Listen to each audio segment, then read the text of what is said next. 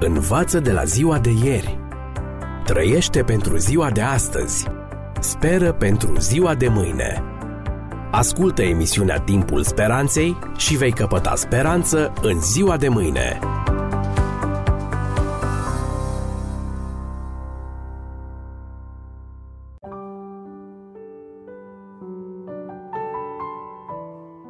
Dragi prieteni, vă spuneam data trecută că păcatul produce înstrăinare între noi și Creator, înstrăinare între oameni.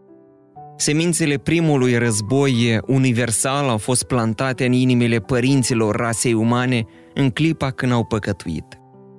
Cauza abuzului din cămine, cauza urii care există în această lume, este păcatul care a infectat inimile oamenilor. Când oamenii sunt înstrăinați de Dumnezeu, ei se depărtează unul de altul. Și acesta este răspunsul la întrebarea fundamentală: de ce există atâta suferință și tragedie în lume? Iisus a subliniat acest răspuns în una din parabolele sale. În Evanghelia după Matei, capitolul treisprezece, versetul douăzeci și patru, Iisus vorbește despre un teren agricol care a fost foarte bine prelucrat și pregătit pentru a fi semănat.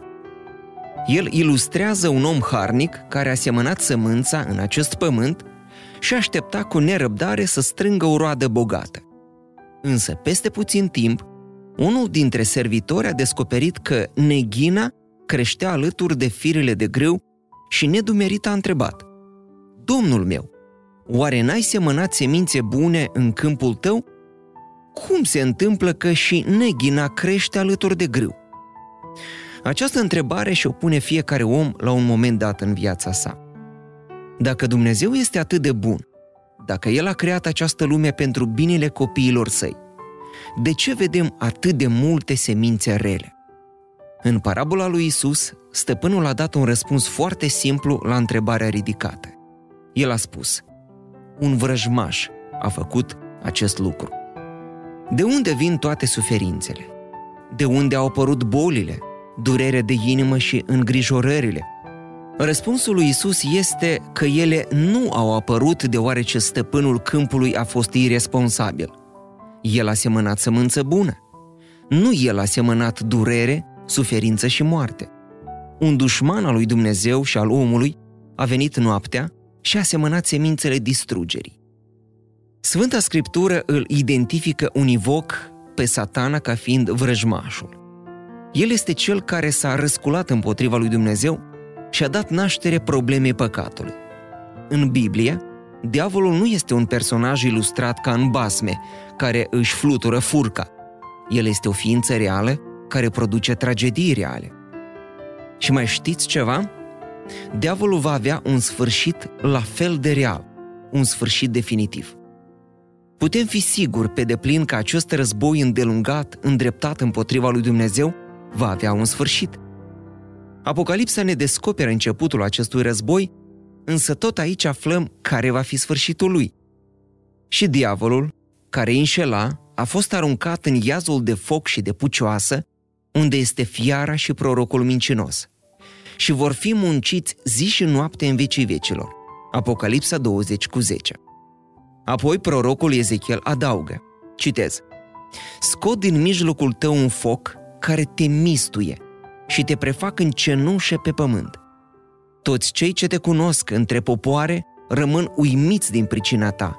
Ești nimicit și nu vei mai fi niciodată.” Am încheiat citatul. Ezechiel douăzeci și opt cu optsprezece. Stimați prieteni, aceasta este soarta care îl așteaptă pe răufăcătorul din cartea Apocalipsa. El va fi în final distrus cu desăvârșirea.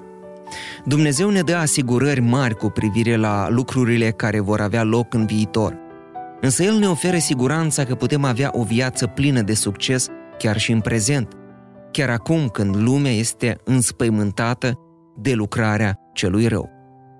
Creatorul nu ne-a lăsat în voia sorții din cauza că rasa umană s-a răsculat împotriva sa. Chiar de la început, când păcatul abia intrase în lumea noastră, Cel Preaînalt avea deja un plan.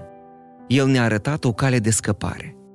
Uitați-vă iarăși în cartea Genezei, unde Dumnezeu l-a avertizat pe șarpele care i-a înșelat pe Adam și Eva.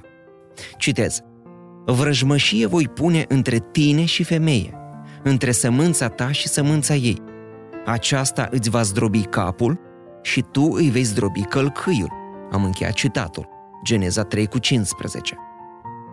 Promisiunea lui Dumnezeu este că nu va trebui să fim la nesfârșit victimele șarpelui, victimele celui rău. El va pune vrăjmășie între noi și cel rău. Noi putem ieși de sub controlul lui. Cum este posibil aceasta? Aceasta se va întâmpla prin odrasla femeii, prin cel făgăduit. El va distruge puterea opresivă a diavolului.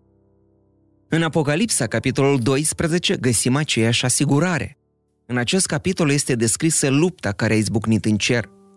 Tot aici vedem că Satana este balaurul cel mare care amăgește și prigonește poporul lui Dumnezeu. Însă observați cum îl pot confrunta creștinii pe diavol? Ei l-au biruit prin sângele mielului și prin cuvântul mărturisirii lor. Apocalipsa doisprezece cu unsprezece. Dragi prieteni, sângele mielului este arma care îl poate înfrânge pe Satana întotdeauna. Iisus Hristos a venit în lumea noastră ca un prunc în ieslea din Betleem.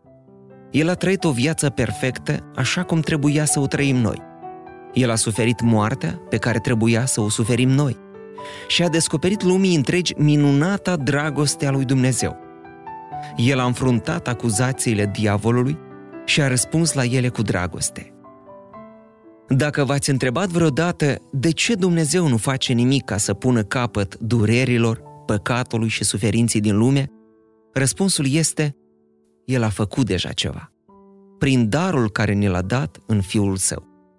Iisus ne poate da puteri să avem o viață biruitoare, chiar într-o lume bântuită de păcat. Învață de la ziua de ieri. Trăiește pentru ziua de astăzi. Speră pentru ziua de mâine. Ascultă emisiunea Timpul Speranței și vei căpăta speranță în ziua de mâine.